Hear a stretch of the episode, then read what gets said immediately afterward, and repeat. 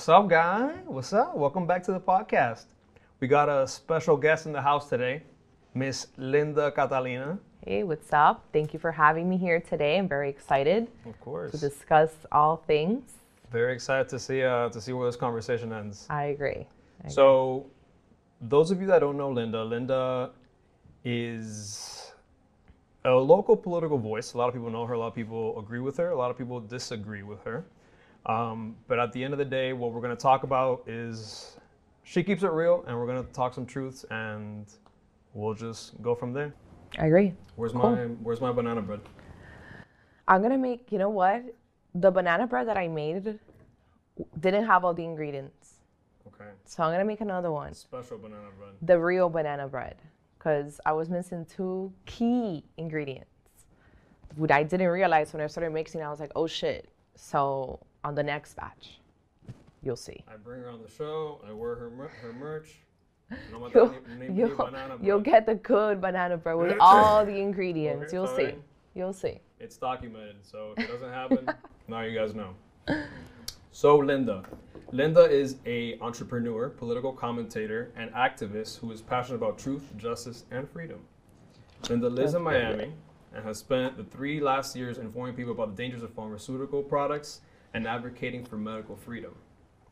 She uses mediums, like I said, Instagram and social media, to spread her word. Her largest following is on Instagram again, Wake Up with Linda. And you can catch her rollerblading around the beach whenever. Patrolling. Patrolling. Patrolling. That's really what it is. I'm patrolling the streets. she uh, she rollerblades around wearing curtain pants. I don't. I photograph the curtain pants. It's very different. I capture the curtain pant moments in the wild. so yeah, Linda definitely has a lot to say about curtain pants too. so Linda and I, we know each other because we frequent certain establishments around the beach.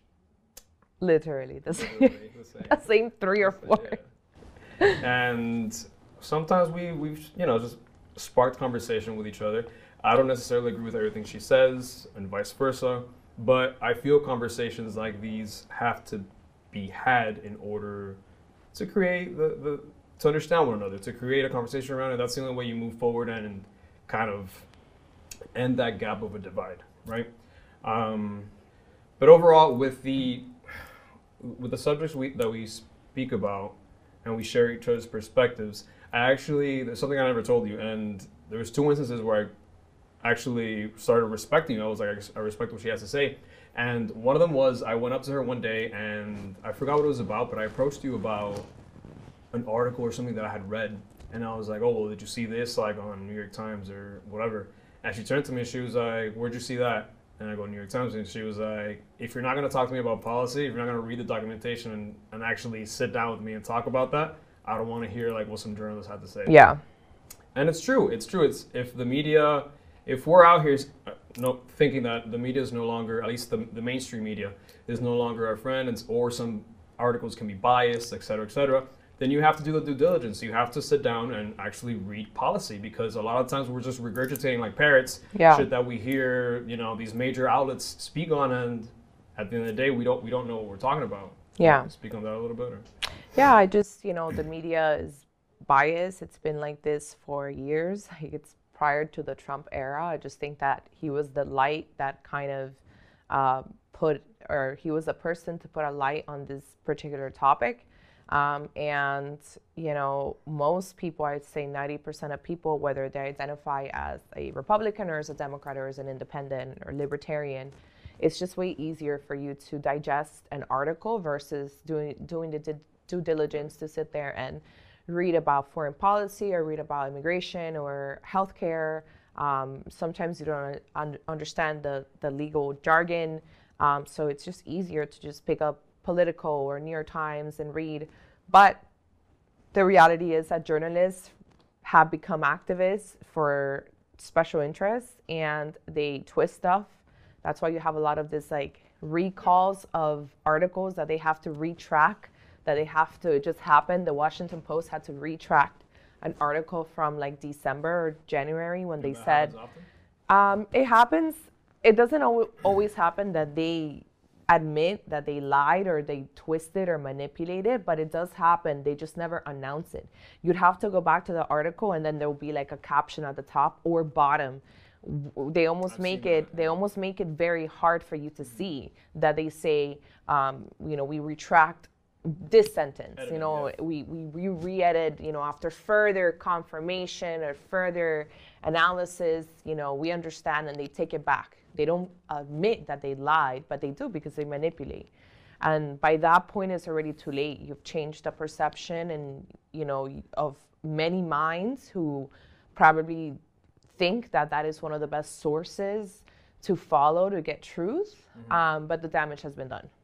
So that's to me that's what i see that there's like a huge gap in and it's an, an outlet that really reports like a reporter non-biased i'm reporting what i saw and telling like Yeah. condensing it and giving it to you without an undertone without any bias Yeah. without everything whether fox news or cnn or whatever there's always an angle to these things and Mm-hmm. that's that i think that influences in the divide that people yeah the media is ultimately the enemy of the people Well, to an extent, because you can't. In my opinion, once you say that, then that goes towards like you can liken that to Fidel Castro and how he pitted people against the media. Like you can't, you know. But So- it's the media is the enemy of the people. I mean, it, it, whether it's Fidel Castro or not. I mean, Fidel took over the island. Like, it's not like after that he killed all the journalists and he just took over completely. But, you know, when when you are causing issues, when you're lying to the American people constantly for years, like when you are hiding the truth as well prior to uh, Trump to make Obama look good, you are the enemy of the people. It doesn't matter whether you identify as a certain party or another one lying, manipulating data, manipulating numbers, and hiding the truth, it's collectively in a, almost like an act of war against the American people, you know? So I don't see how that is comparable to Fidel Castro when it's like, when it's us, the people saying that. It's not like, you know, we have like so like right now we have that. We have uh, Joe Biden put a gag order on on the that basically the custom border patrol they can't talk to the media. That's fascism.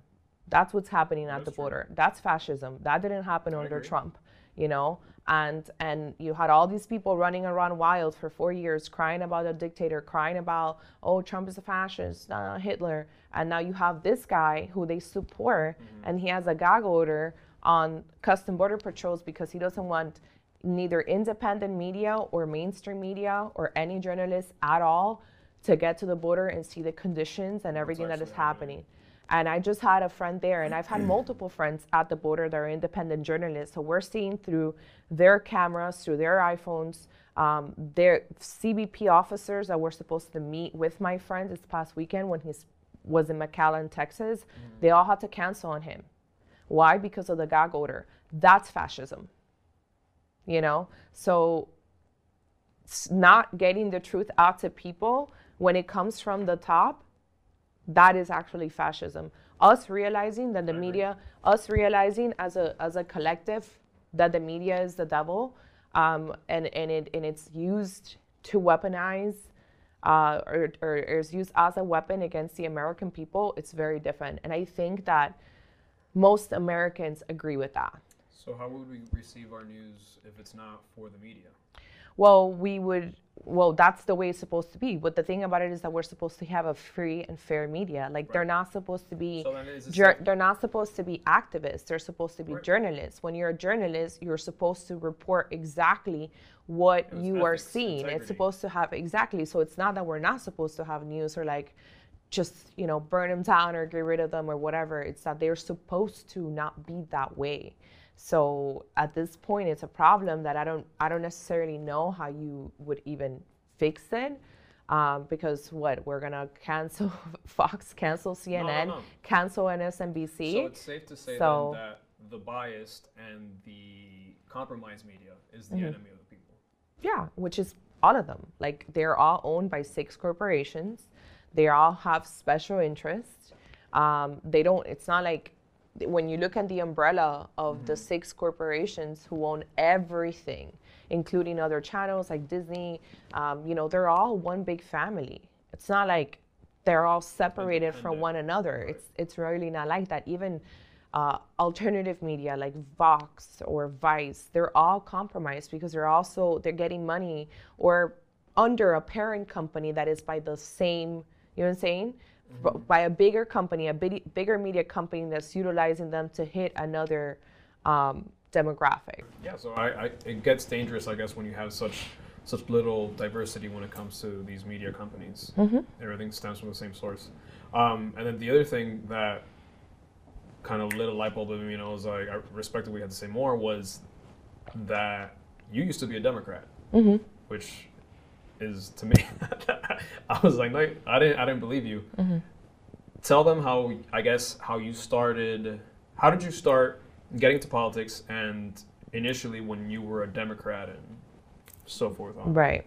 You came from Colombia. So yeah, but I, when I was in college, I was always very attentive, or I, I did international business. I have a major in international business, and a lot of our upper management classes or our upper level ca- classes, um, they required a lot of understanding of foreign policy, certain laws, business ethics, all that stuff. So I was kind of in tune with like global politics, not so much like US politics.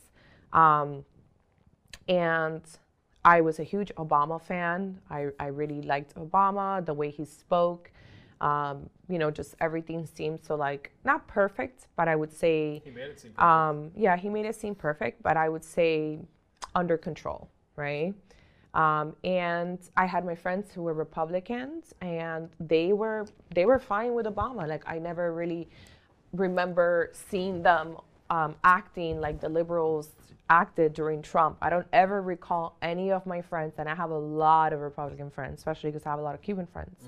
And I don't ever recall them or their families who are older ever having that hate towards Obama. They hated Obama. They didn't like Obama, but being um, outspoken or or or trying to burn shit down or whatever, you know what I mean? They were just like, okay, we have businesses, we have work, we're teachers, we're this, we're that. Like it is what it is. Like we'll just try next time. Um, so when Trump came into office, I voted for Clinton. So I am always very upfront about that. And I wasn't never a Clinton fan. I, Yeah. I didn't know that. I was never a Clinton fan. I didn't necessarily I voted for her because it was cared, Yeah. right? It was the same thing. I, I actually told my mom in 2015 that Trump. It was like one of my predictions that Trump would win. So I voted against like my instincts because I was like, oh, he's gonna win, mom. Like he's gonna win. Um, we were watching him together, and I was like, he's just a winner, mom. Like that's Trump, you know. Um, but you know, based on like what I thought were my values, to be honest with you, I was uneducated and misinformed. That's what it comes down to. Um, and I I was still following certain media that we just talked about: Washington Post, New York Times, CNN, um, Vice, which you think are reputable sources. I mean, they have the global presence. They've been around for hundreds of years. I think WAPO like 80 years.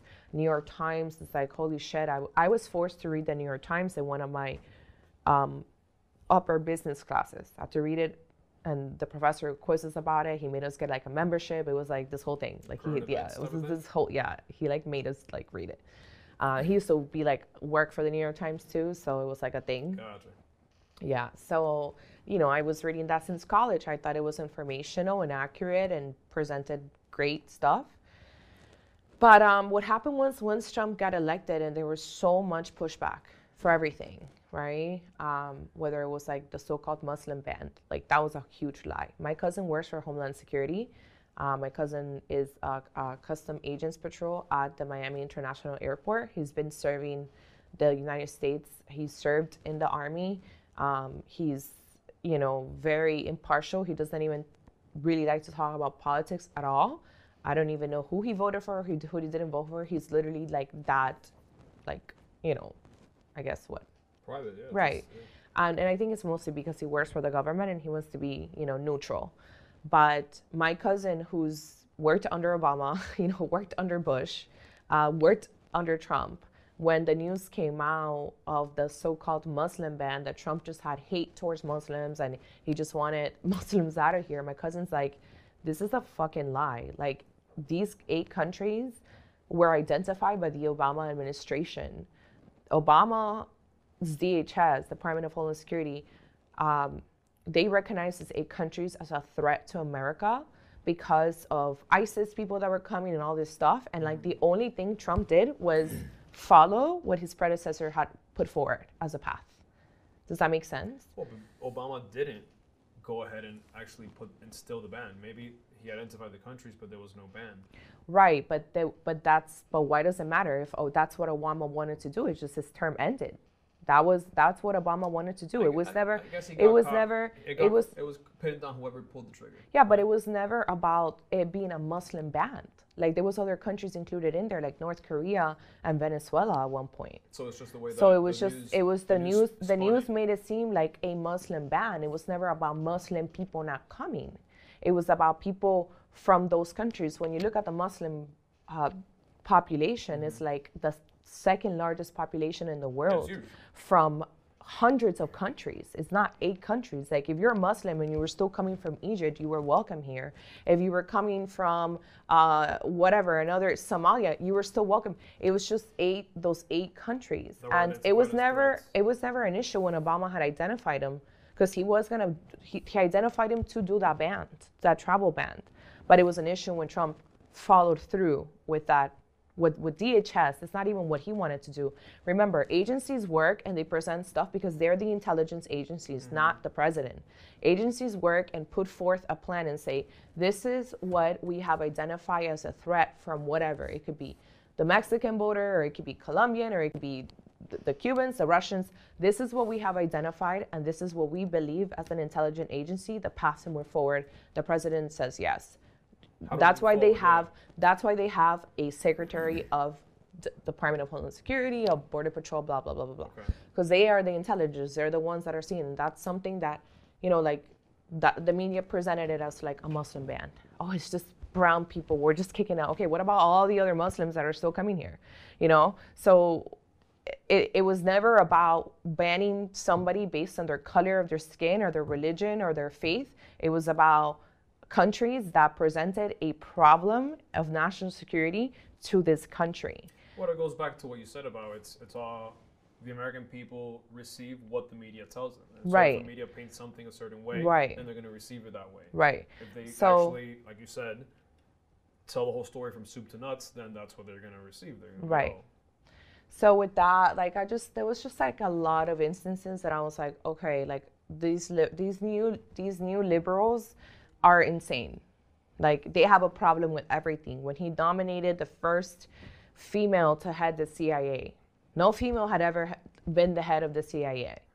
Mm-hmm. They all they said was that Trump was against women, that he was a misogynist, that he hated women, that blah blah blah blah blah. He nominates his original cabinet actually had like 40% women, more than any president since like I don't know when, and they didn't care about that. So when he nominates this lady, the liberals have a problem with that. Where do you think this culture is being built from? How It's just the media and the social media.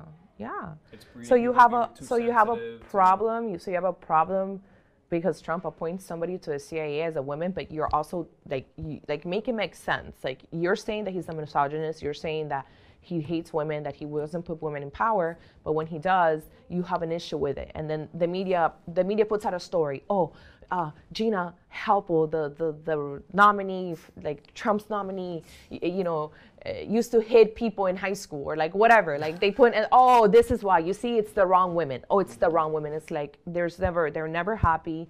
It's always an issue. The same it's thing. the- So the same thing with the wall. The Democrats and the Republicans all voted to have a secure wall, a, a fence, twice in 20, 20, 2006 and in 2011. Obama, Biden, Clinton, they all voted when they were senators to secure the border with a shitty fucking fence, like it was a, uh, like we were, we were like a ghetto fence, and nobody had a problem with it. Nobody had a problem with the wall. Uh-huh. Nobody ever had a problem with Obama. Said yes when Biden said yes, when Clinton said yes, and many other Pelosi. You could go to Congress.gov, go back and read about it, and you'll see all of them. It's all Yes and no, of course. Every single thing they vote for, you're gonna have yays and nays. Who said yay? All of them are there. So all of a sudden, the guy comes in and wants to finish that project and update it because he's he knows about you know buildings, he, he knows about uh, uh, construction, and it's racist. It's a racist wall. It's a it's a vanity wall. So like that's a great you know. that's a great transition into the next topic because I did want to talk about immigration. Yeah. So I've been seeing. So when Trump was president, he got a lot of flack about the condition about the facilities that people were in. Mm-hmm. Um, and now Trump is no longer president. Some new legislation has been passed, right, according to Biden. And No, no new legislation has been passed. Okay. That hasn't happened. He has stopped. then what was it that recently? There's been pictures all over the internet. He resented back um, things that Trump, executive orders that Trump had in place that were controlling the border. And he just like got rid of them. And as a result, we have this crisis and this problem at the border right now. Okay, so that. So he, he, he gave away with the racist racist policies. So that's what I wanted to transition Yeah. to. A lot of these politicians like AOC and Pelosi have really been kind of silent on, Of the, course. on the topic, Of course. which shows the kind of the hypocrisy Mm-hmm. in all of it. And I'm not here siding with Democrats or whatever. It's just kind of like calling it like you see it. Like, where. Yeah. are they now? Like uh, AOC's uh, photo op at the border. She went, she cried in an empty parking lot. And it wasn't. pictures, the whole thing. And she's upset. She's crying, all dressed in white. You know. Well, she's a product You of, know, of she's- the generation, social so- media, you know, Yeah. type of thing. Yeah, that's actually why I became a, a hardcore. I wouldn't say Republican because I don't really like them either. I, I realized I just started seeing the, the media bias, and I said to myself, I stopped following everything. I stopped following CNN. I stopped following all the media outlets that um, I used to get my information from. And the first thing that I did when the border situation was going on, um, that they were trying to blow it up in like 2017 or whatever, I just learned the system myself. Like I actually like went deep and I, I mean, Started I, reading policy. I started reading policy. Like I said, okay, what did Obama do? All right, um, versus Trump, because you first have to see like, okay, this is what Obama did, and it was chaos. There was a lot of things that were hidden from from the media, from the American public. I remember the, during the debate, the presidential debate, um, Trump called out Biden. He was like, "Who built the cages, Joe?" yeah. And that was that Yeah. was alluding to Obama. So exactly. So um, a lot of um, things were hidden from the American public to make Obama look good. Your flashlight's on. Oh shit.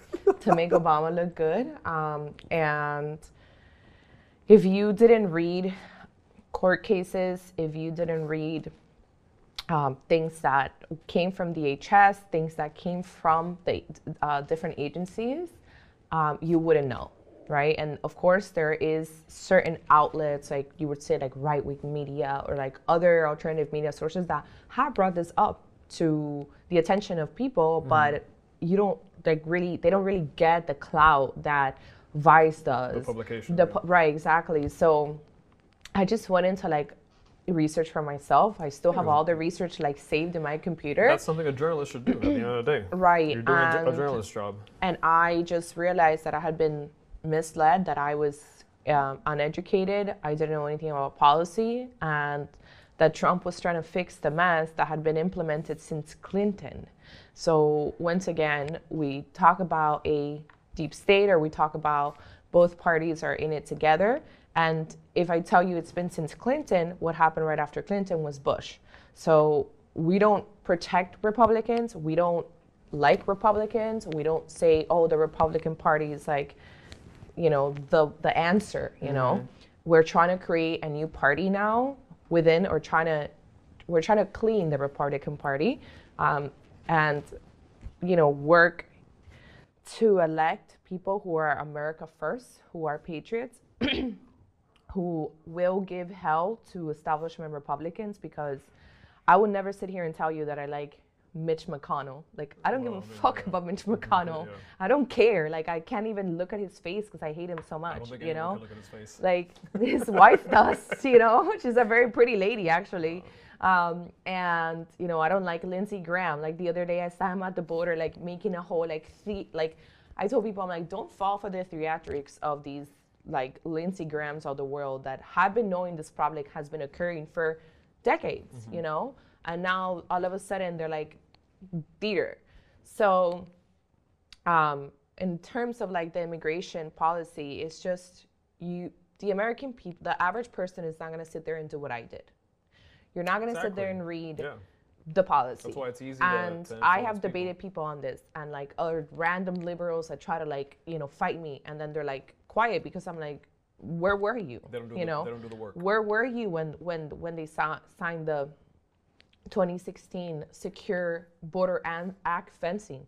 Oh, what are you talking about? Yeah, where were you in this? Where were you when they implemented the Flores Agreement? Oh, what are you talking about? Like they have no idea what any of this means. Most Americans don't.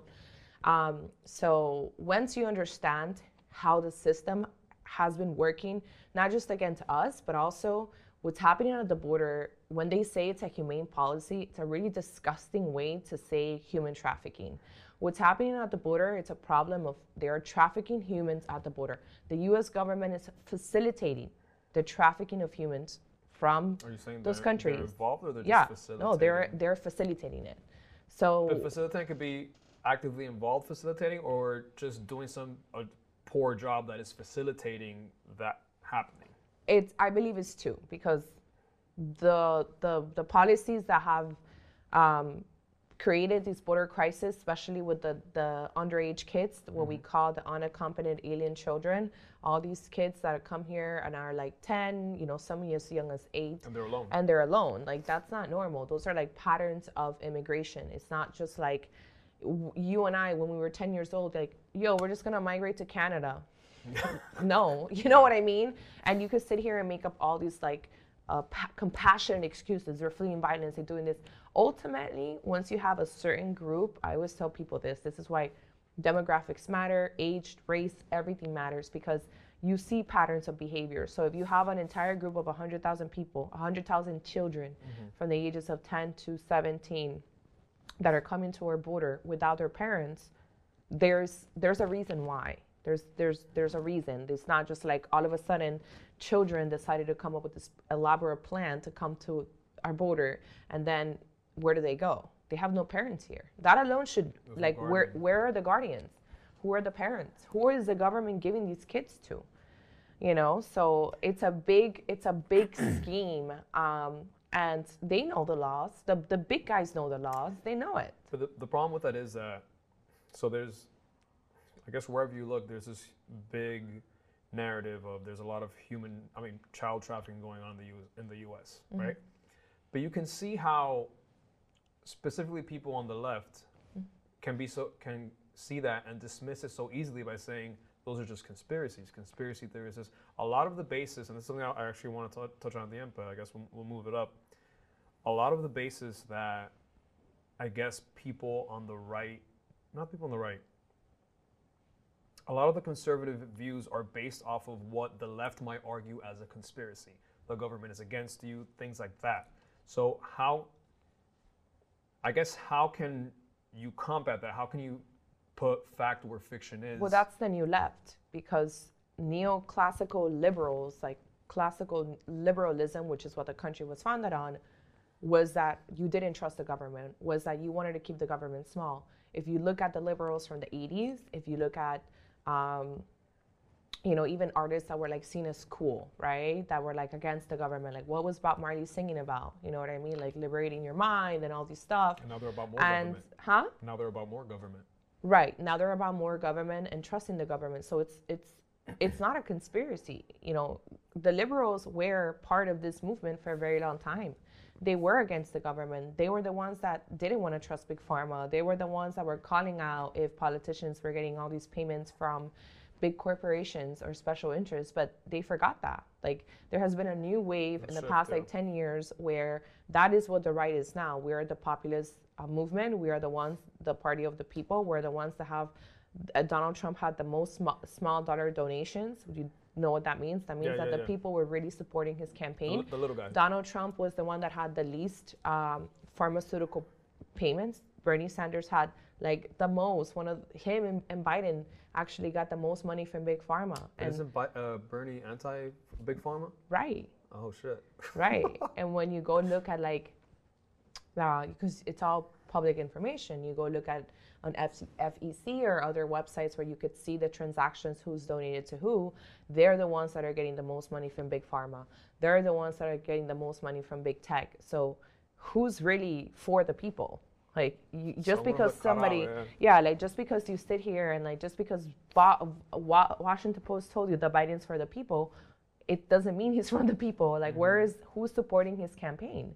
You know, big tech put millions of dollars into this election for a reason, and and that's the thing. It's like what conspiracies then then that means that liberals 10 years ago when they were normal and not psychotic were conspiracy theories because they were anti-government. Mm. They were those people. You know, that's why you have a lot of like this middle ground libertarians who um, are basically the the word itself itself says that they're libertarians and they're pro to amendment, but they have almost the same views as liberals, except they don't trust the government.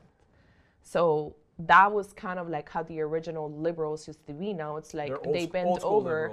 Yeah, like now they bent over and they're like, okay, I need to take it in the ass. Like, sure, like without loop, no problem. Like I'll do whatever you want. Like it doesn't matter to me. That's how they are now. Yeah. So so, you know, how do you get people to see that? It's it's so tough. Like I see some of my friends and I'm like, wow, I thought you were smarter than that. Like not, I'm not arguing with you about like being pro-life or pro-choice. I'm not arguing with you about any of your beliefs. It's just like you really trust the government that much. Like, let me give you the list of the things they've done against us. I don't.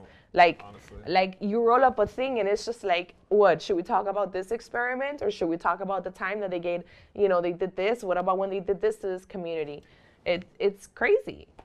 I don't think it's that far fetched anymore, especially in this day and age where you know you see more examples of how the guys at the top, of the government, they're not really for the people. They're for their own interest, private interest, and some interest. things are common sense. Like Trump used to say, uh, Joe Biden has been in office for seven, 47 years. What has he done?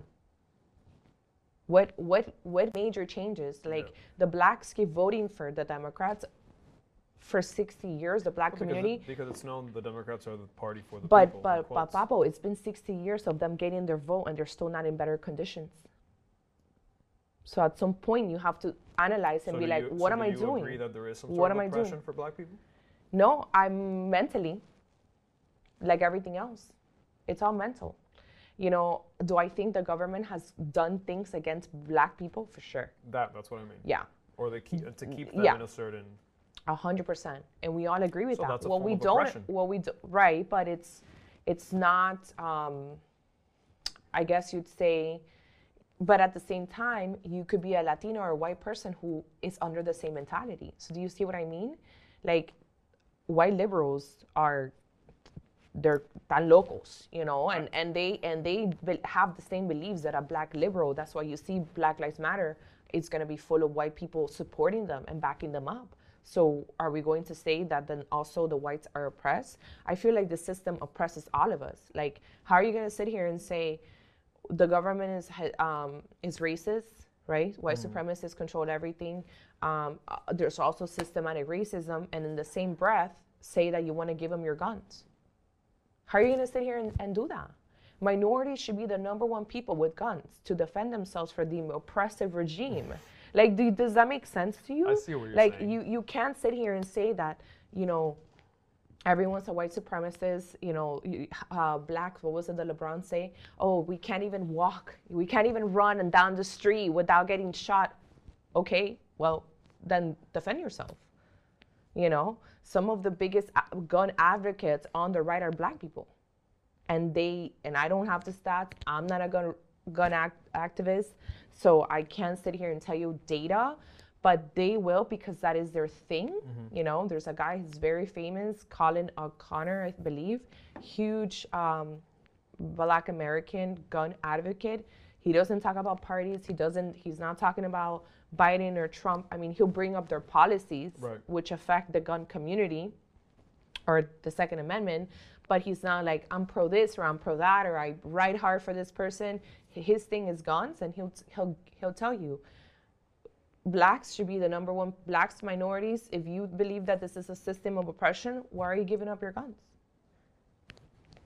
does it make sense to you Well, it comes up uh, under another pretense, right? They spin it a different way. People understand it a different way. But that's what There's they're that's violence. that's that that's what you, you know that's a that's a made up term. But um, I'm talking about the logic, the liberal logic. The logic is that it's a system of oppression and it's a systematically racist or, or what is it?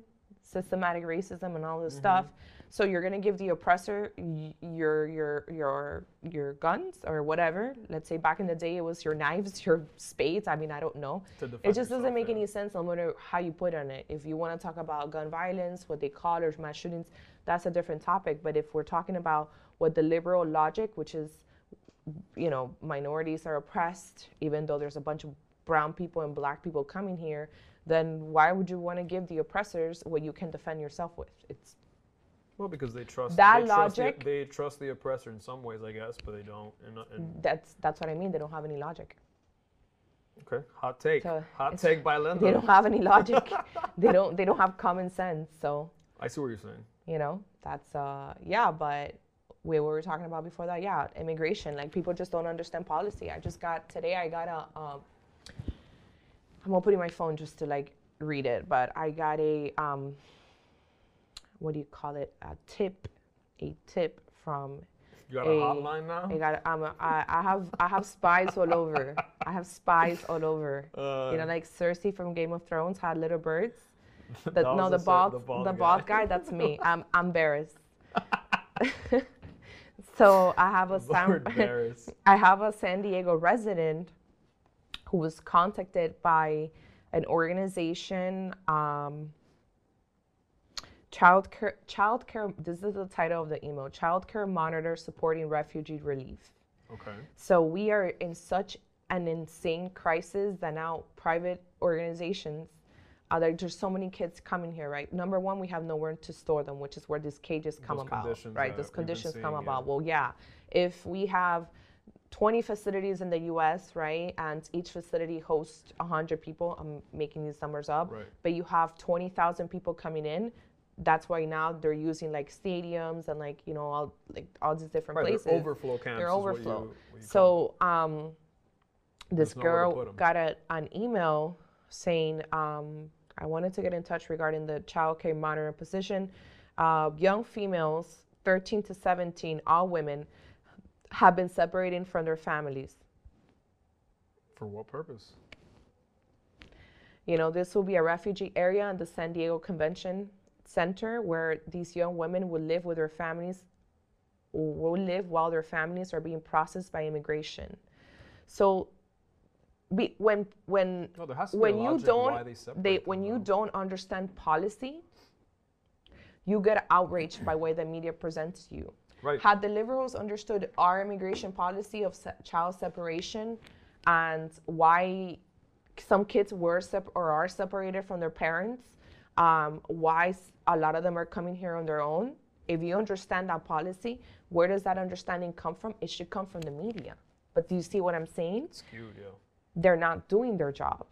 They're supposed to lay it out for you and say, well, whether you like, maybe you don't like the system. I don't think the system's great. I'm, I'm willing to change. I think it should be changed, but this is the system. So whether it's Biden, whether it's Trump, they Give you the this full- is the happening. story. Give you the they're not. So they do a, a, photo, a photo. You know, they put it, they plastered it on the on the front page of Time magazine. That a famous photo of Trump looking down on the little girl. They lied about it. They say that that little girl had been ripped apart from her mom. That's not true at all. The girl was never. They then have to clarify that on Time, that the girl was never actually separated from her mom.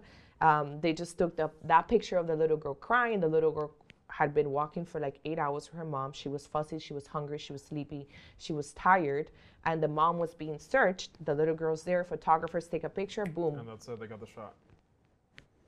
you know, outrage. I mean, I'll tell you personally. Before I really like So- loo- looked into it, I I was outraged too when it, when you see those pictures. You, di- I think we had that conversation a while back, and you were telling me those are not the camps they put uh, immi- immigrants in. Those are overflow camps because the actual ones yeah. they don't take pictures of, Yeah. which are more more hospitable and have like better conditions. Those are the ones that they They just do have yoga, they when do they just- soccer. yeah, when they don't have anywhere else to go, it's like you gotta hoard them Yeah. somewhere. and that's not but something. that's but that's the system you know Yeah. and then you have to ask yourself aside from the system it's like why are these teens coming here well that's what happened their obama a lot of these kids um, are trafficked so this the, the government is allowing that that's what trump stopped that system is something that people don't understand so they get outraged and there was a very famous um, senate report that came out in 2016 along with a lawsuit um, against seven different individuals. Most of them were Guatemalan and Honduran. And why that is, is because they trafficked kids. Um, some of them were 12 years old, some of them were like 15 and 17. They had them working in the worst conditions in Marion, Ohio. Um, and all of these kids ended up being those unaccompanied alien children. And what ended up happening was that when like 100,000 kids came um, during the Obama years from like 2014 to 2016, and those kids the overflow then they start giving them to whoever they're literally like and they just said it right now the, the biden administration stopped fingerprints they stopped saw doing that, the yeah. due diligence to make sure that those kids are given to a legitimate individual who is going to take care of them whether it's a family member or whoever again they don't have parents here i repeat they don't have parents here that is a really big red flag That's crazy. why are these kids here why is there so many girls in san diego are there going to Well, be trafficked Doesn't the government say anything about it? Like no one asks. They don't have a, a logic. Well, that's what Trump was trying to tell us for a very long time. You should see all the many times that Trump advised and said they're trafficking kids, they're trafficking kids, they're trafficking women, they're trafficking kids, and everybody said that he was crazy. But the, the stats before he came there, that Senate report, it's a Senate report from 2016, and the court cases show that they are being trafficked. You know, you look and see it was 90,000 kids were placed in the hands of human traffickers under Obama. And like, nobody batted an eye. That's fucking crazy. Nobody batted an eye, you know? So once you start finding out all those truths that some people say are conspiracies, but I'm like, hey, here's a court, here's a court case. Those people are in jail for trafficking kids. Here's the Senate report. Here's this. This is all proof. This is not an invention of some of us that we just like talking about weird shit on the Yeah, internet. yeah, yeah, yeah. You know? So There's once facts. once you understand those facts and you understand policy and what you know the new guy was doing versus all the other ones, which include Bush, who's also a Republican, you understand that he was trying to fix that mess that's been going on for like 50 years or 20 years, whatever. Um, so yeah, that's what that's that's it. So now I'm not even outraged. I'm like, oh, they're trafficking kids. Yeah, just another day in the Just U.S. Just another day where America's back. Yeah, America's back to trafficking kids. So I'm like, all right. Well, I mean, nobody cared before. Liberals are not going to care now. So Hot it is take. what it is. Hot take. I'll take. Now let's continue to speak on immigrants, but domestic immigrants, guy. What's up with all the people moving The here, fucking guy? refugees, I hate them. The- Get them out. What's up with these New Yorkers and these LAers, guys? You're gonna see the new shirt I'm coming up with is specifically directed to New Yorkers. You're gonna see it. It's gonna Can it's get- gonna be scanned. let- It's sorry, it's gonna be printed before the end of this week. Okay. So if you guys It's- want to piss off some New Yorkers, I it's, guess go to it's- Linda's. is specifically speaking to these filthy refugees that are coming here from New York and California. They sh- took a shit on their states. They did damage, and now they come here to ruin our little piece of heaven with their stupidity, and we're just not gonna take it. We're not gonna do it. Why do you think everyone's moving down here besides Francis Suarez? It's not Francis his- Suarez. It Well, but- started before Francis Suarez. Right, but he's. I think for California, we can put a lot of the heat on Francis Suarez. I think for New York is a different. No, this is this is this Francis Suarez hype has been going on for like three months only. Yeah, but he's been getting traction on it. Yeah, but they even like- got a whole ass billboard over there in California remember- telling people to come here. Remember, you and I, we're the middle class people. It's really hard for us to just say, tomorrow I'm moving to Alaska with all those moving costs and Right, stuff like everyone that. that's coming has money, Like, yeah. Exactly. That's Absolutely. a very small percentage. Like my friends that are here from LA, they're rich. Like they're rich people. They were able to say, screw my house in Up LA. and move, yeah. I'll just scare my shit and go. When Most I buy everything new, yeah. no, most people can't do that. So it's not like it's this huge population of like the middle class or lower class of LA doing that because they don't have the funds to do that. They may leave somewhere else in California, but the reality is that most people moving here are very wealthy. Perhaps, like I know some that are like, I'll be here for a, lit, a little bit, but once New York opens up, once California is okay, I'm out. You know, we'll see how that works out. But New Yorkers are coming here because their city sucks. Everything is closed. Crime is up. This is their playground. Cla crime is up. Uh, you know, taxes are extremely high. People have been moving here for taxes since before the coronavirus. You know, Florida is a is a great place to. There's no state tax. No. There's no there's no state income tax, um, and I believe business taxes are lower as well than certain states. For so, now.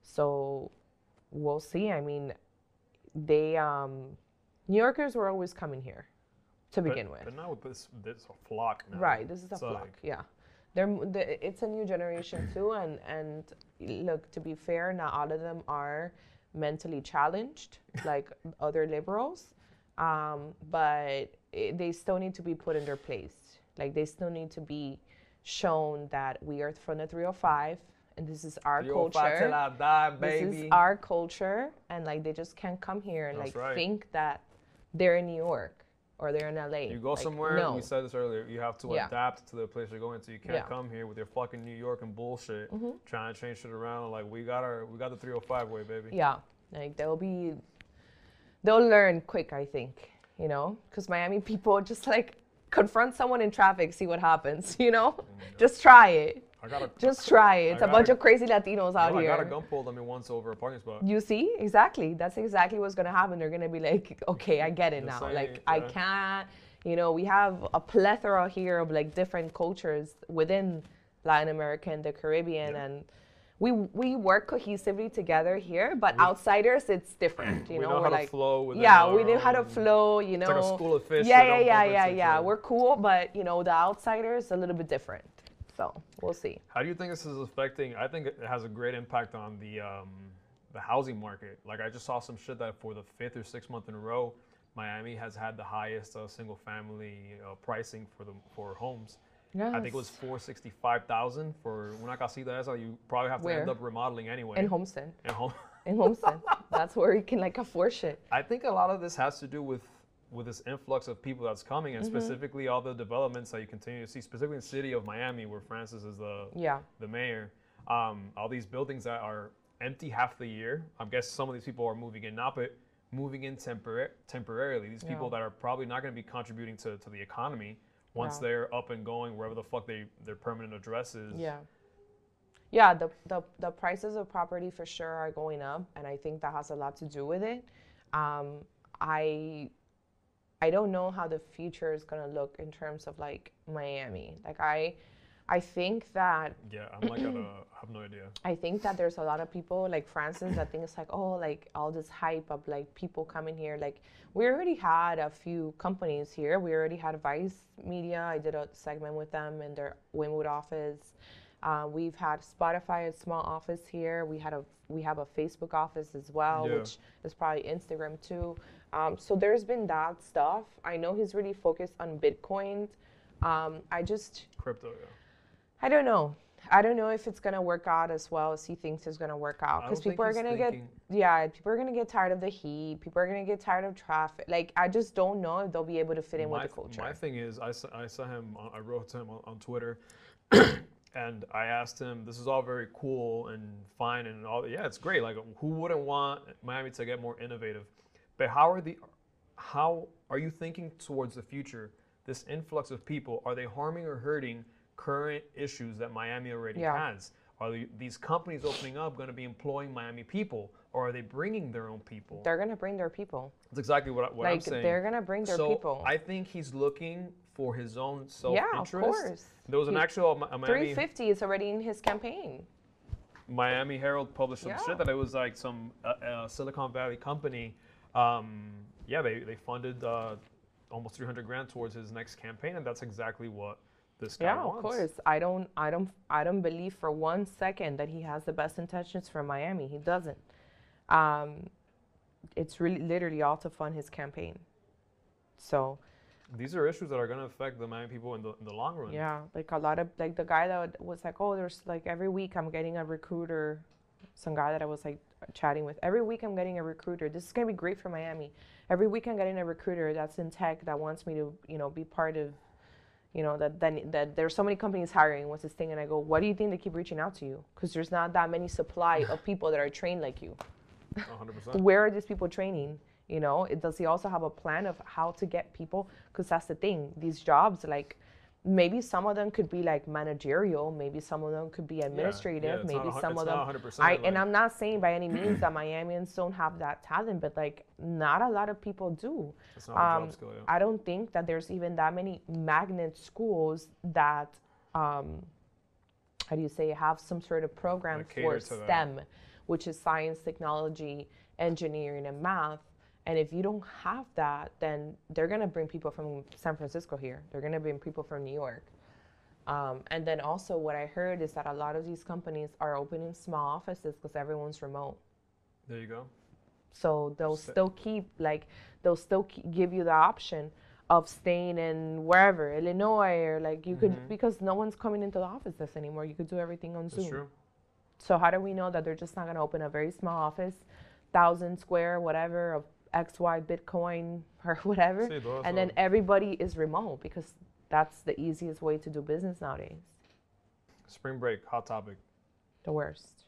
Hot topic. The ghettos here. The- did you see The SN, the SNL skit? The they did an SNL skit about Miami. Was it actually funny? Because I don't watch It was SNL. alright. It was like like Oh. Chuckle, like hmm, hmm, you know, not like. What did they say? ha. That we're all racist, uh, the Not- They actually didn't touch anything Oh, about okay. the racist. Uh, no, they just kind of like alluded, made fun of like Miami accent and Oh, like, yeah? type of shit, but none of the racist thing. Oh, they just okay. they presented spring breakers like what spring breakers look like, not like forty year old, fifty year old people that are coming for spring break. Yeah. like the, the Yeah, actual like- what's actually Yeah, happening. Yeah. They think it's like actual spring breakers. Or they just want to portray it that way, but but it was all right. Um, I wanted to touch on that because I think you would agree, and it's something that the that guy Oye Dairon, you know, on, on Instagram, Yeah, yeah.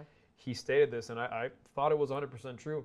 That the reason why I think this year it got so out of hand, which I mean, there's a lot of different Factors. factors into that. Uh, COVID, people acting like, oh, like they're finally free, whatever. They think they're in Miami, so they can do whatever the fuck they want.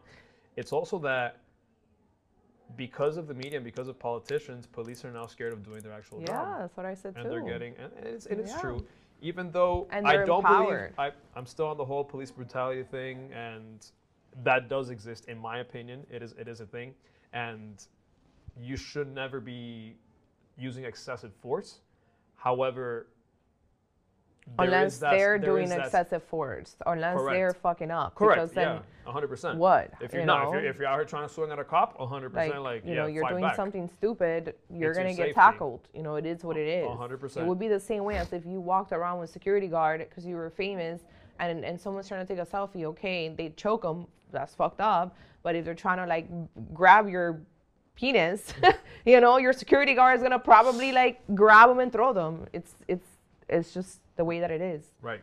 But I, so I do agree that that does exist now. It's like police, specifically Miami. It's a large city. They've probably been told, "Yo, you know, can't watch out." They're scared. They're scared to do their actual job. It's a combination of things. If you look back at who has hold, if any city that has issues, any, let me rephrase this, any big or major coastal city, or even inside of, doesn't have to be coastal, but any city that has a lot of issues, whether it's with crime, whether it's something like this with spring break, uh, whether it's the homelessness, and when you go look at who's had the stronghold in that city, it's going to be a Democrat. Miami Beach has been under Democrat ruling for over 20 years. Well, it's a liberal city. Right.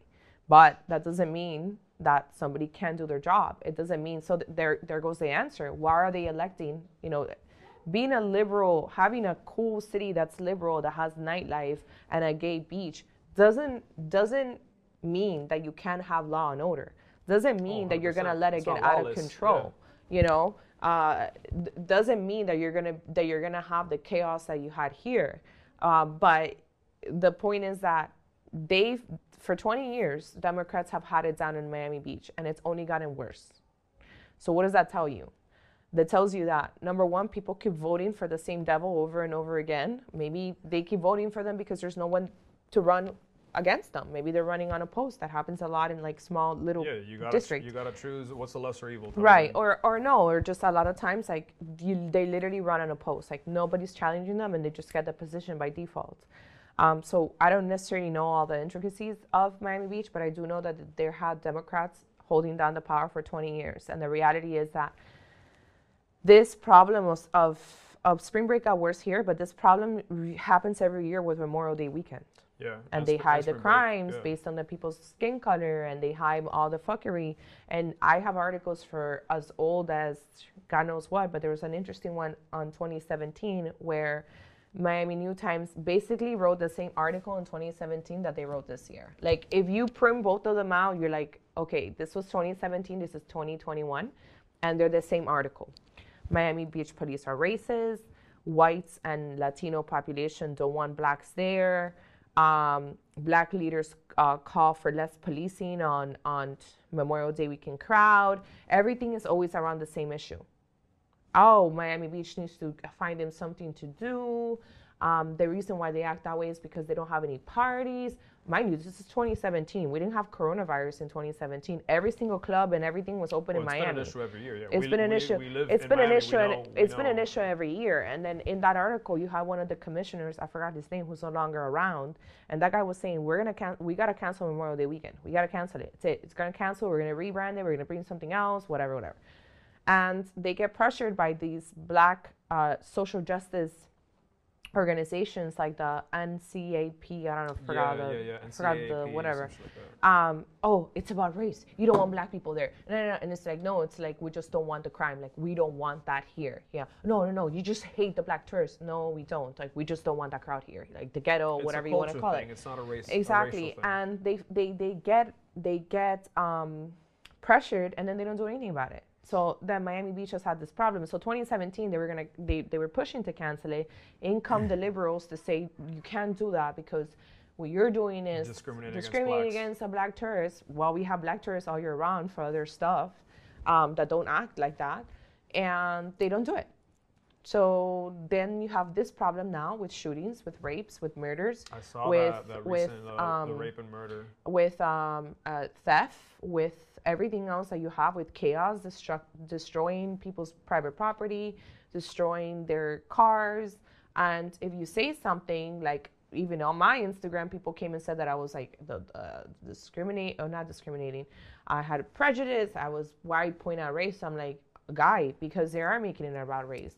Because when we say something, uh, if we have lighter color, uh, a lighter tone of, of, of brown, like me, then we're the racist because we don't want black people here. No, we have a very diverse community in Miami. We have Haitians.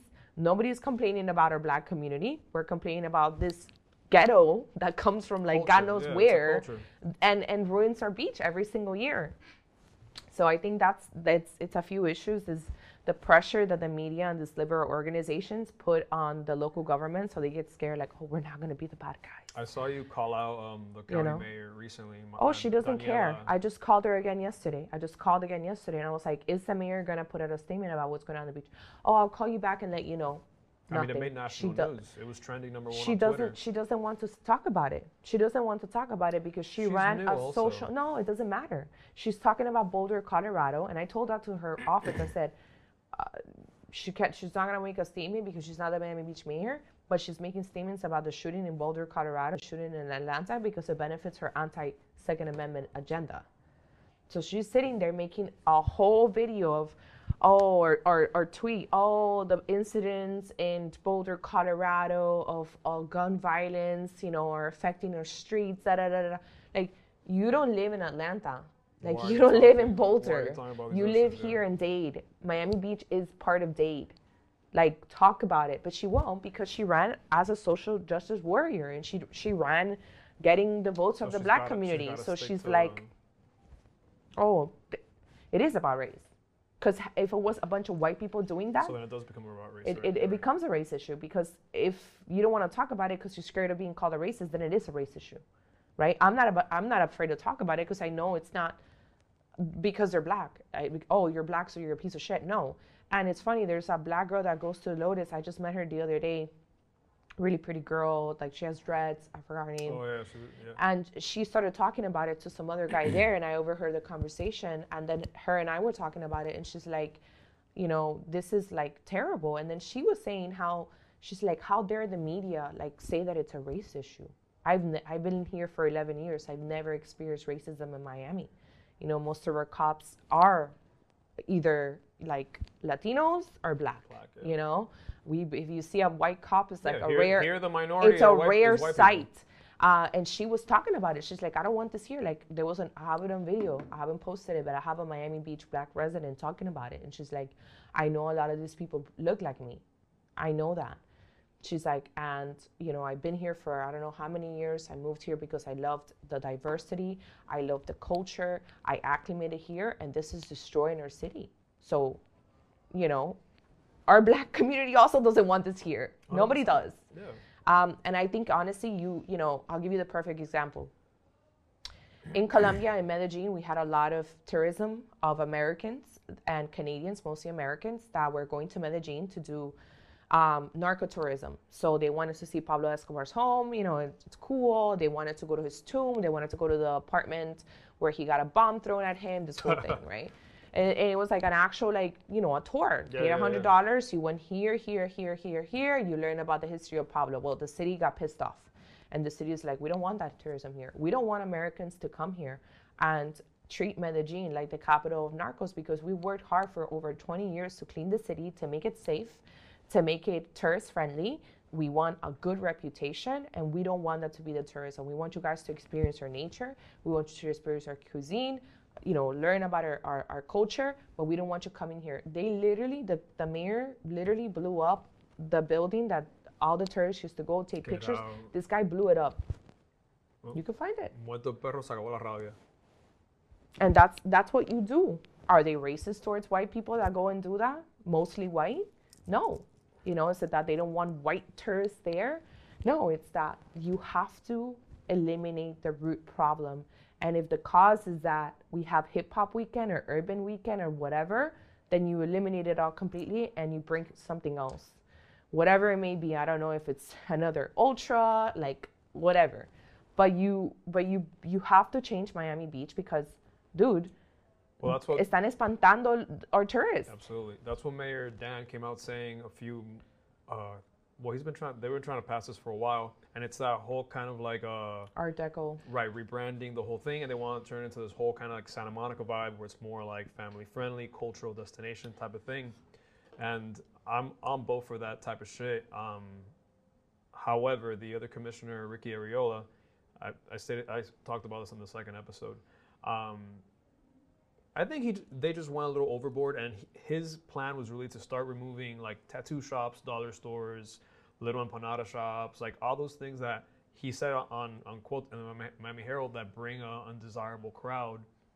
Those are business, small businesses owned by people. I don't think mm-hmm. that necessarily. Mm-hmm. What are you trying to do is drive out poor people? That's not exactly these some of these businesses have been around for 10 15 20 years Yeah. and you're just going to close them down because they represent a bad crowd that's part of the miami beach culture in itself as well It, it is now, but you have to think about it this way. Why did Gianni Versace choose Ocean Drive to have his house it was a premier location Exactly. Like none of us go there. Like locals don't go there. Most locals of any color don't go there. You know that. Like we don't go between five and tourist- fifteen. tourist, like yeah. Mm-hmm. we go around it or like south of Fifth or after. And wouldn't you agree that we should have we should we should want to say, you know what, I want to go to Josue's brunch place on Saturday. Why not? We, it's a premier location. 100%, And I'm yeah. not saying to, to drive him out. I, don't- I didn't really read into it, so I don't know. I'm not saying I agree with that. But I'm saying if Gianni Versace once literally lived right there, this fashion world icon chose Miami Beach on 10th and Ocean to have his home there, where he walked every single morning to get breakfast at News Cafe. And it was a premier destination of classy people, of beauty, of art. We was ver- should bring that back times. Yeah, very you know? yeah but so we're, we're just gonna degrade it No, and let it go to shit? Like something needs to be done for sure to to bring a similar crowd um, or something better you know? I think it's also messed up that uncle luke he said something on the miami new times. It really pissed me off. Uh, same thing the race baiting uh, do, Mm-hmm. you, you know they don't police are tough because they're black and, and Latinos are racist and whites are racist. And they, you know, they only like their white crowds that come during Art Basel and Ultra. And if you think about it, that's racist on its own because what are you trying to say about blacks? Are you trying to say that blacks don't participate in art, in music, in fashion, in in, well, in music week? not black dominated Right, but But it, but we, see what you're but saying, but yeah. it's still messed up to even to even consider the fact Bring it up that way. yeah. that but at, and at the end of the day blacks are 13% of the population so Of yeah Miami? of the of the us Okay. so they're not gonna be the biggest thing like you know within uh, uh perhaps like edm edm came from europe. But a lot of this edm um or even techno music djs are black. You know we talk about carl cox you talk about black Yeah, coffee. You know you talk about even in miami this guy that died Erick Morillo he was an afro latino you know and we were all fans and same thing for art basel. Art basel you have all these black people coming down here. You have you have That's performances. Uh, I, I once went to um who was this guy? ASAP Rocky. You know a performance by ASAP Rocky. Swizz Beatz. Uh, uh, P. Diddy has an after party every single time after Ultra. I mean it's not a matter of race. It's a matter of the criminal activity and the fuckery that goes on that nobody wants. So for him to go on the Miami Herald and claim that it's just because we don't want a certain, you know, um, color of people here goes against everything else that we do here. You know, I give an example too, Marley Festival. I used to go to Marley Festival every year when I was in college. When you talk about Marley Festival, 80% of the crowd there, if not 90s, black people, you know? And we didn't have those issues. So Nobody felt unsafe. It Nobody a, it's a culture thing. it's a cultural thing. Nobody was like, oh, you know, like we all went, we all chilled, we all listened to great music. And I don't ever recall there being shootings, stabbings, rapes, anything at all. So I think it's kind of messed up that they kind of just treat, you know, a certain race like, oh, you just, you know, you gotta let them be because that's that's that's what it is. They're no- if- they if can't it- participate in like cultural stuff, But you know. it- if it's the narrative that's been going on for the past couple of years, and it's that you know blacks are just Yeah, but it's so but any- it's 20 years. It's been 20 years of fuckery in Miami. It's literally been 20 years, and it's only gotten worse. They killed a black man too. They just didn't report on it. Recently, They killed a 27-year-old uh, black resident of the beach this now this spring break. right now. Yeah, March 15th, Holy shit! I only saw the the rape and the with the girl. because his murder is still being investigated. Wow. Well, I mean, when you have that type of lunacy and savagery, like you're gonna get Yeah. a few eggs are gonna get broken. Yup. Them out here. So it hurts everyone. Let's see, man. I mean, I don't. I like we said earlier. I don't really know where the hell Miami's going to be five, ten years from now, Mhm. because things are rapidly changing. Not just with COVID, but with all these new influx of new people. And I mean, the, when the demographic changes, the economy changes, and the city changes itself. So we'll see. But we're going to stick around. We're gonna we're, We're gonna, be gonna- here. We're, We're gonna gonna, be here to stick around. out. We're gonna be patrolling. Is what we're gonna be doing. Are you gonna, gonna- get rollerblades? I, I have rollerblades right now in my in the trunk of my car Okay, and a longboard. that's what we need to do. Just patrol. We're, but we're, we have to wear matching curtain pants. Ex- I'm gonna do a compilation of the curtain pants. I'm getting You all this content for the whole entire month of March. I know I have it. It's Since gonna you're happen. such a badass supporter of curtain pants. No, but honestly, it's not that I. It's not that I'm like hating on them. It's not a hater thing because there's some that are like really cool. I think Mhm. is that everybody wears them, so it's like it's hilarious. You know, somebody once pointed it out, and I was like, oh my god, I never noticed. Like everyone really is wearing curtain pants, and it became a joke. So it's not a hater thing. I don't want people to say. de- yeah, it's it? not, I'm not being a demagogo. I'm not being a hater. It's just they're hilarious. You know, it's to see them everywhere. So yeah. Alrighty, Linda, thank you for joining All me right. today. Thank you for having me. Do you want to plug in your Instagram? Anything you want? Yeah, so if you want to follow me um, at Wake Up with Linda, simple, just on Instagram for now. Um, I quit Twitter as a, I quit Twitter as a. or you got banned from Twitter. I was banned from Twitter, but I came back. I came back with a new name truth. and a new IP and a new phone number. you can't keep her off. uh, no, but um, It's just her just- emoji with a mustache on. yeah, it's it's it's another name. It was Mad Florida Woman. That was my tw- my new Twitter handle, but I don't. I'm not using it. So just Instagram for now. We'll we'll release something soon. Okay, okay. Well, guys, that's all the time we have for today. Thank you for hanging out with me. Um, please remember like, subscribe, And and, share. share. share, Please share. Um, yeah, that's it. Thank you for joining me. Uh, have yourselves a good day. And as always, no te metas con nadie para que nadie te la meta. Peace out.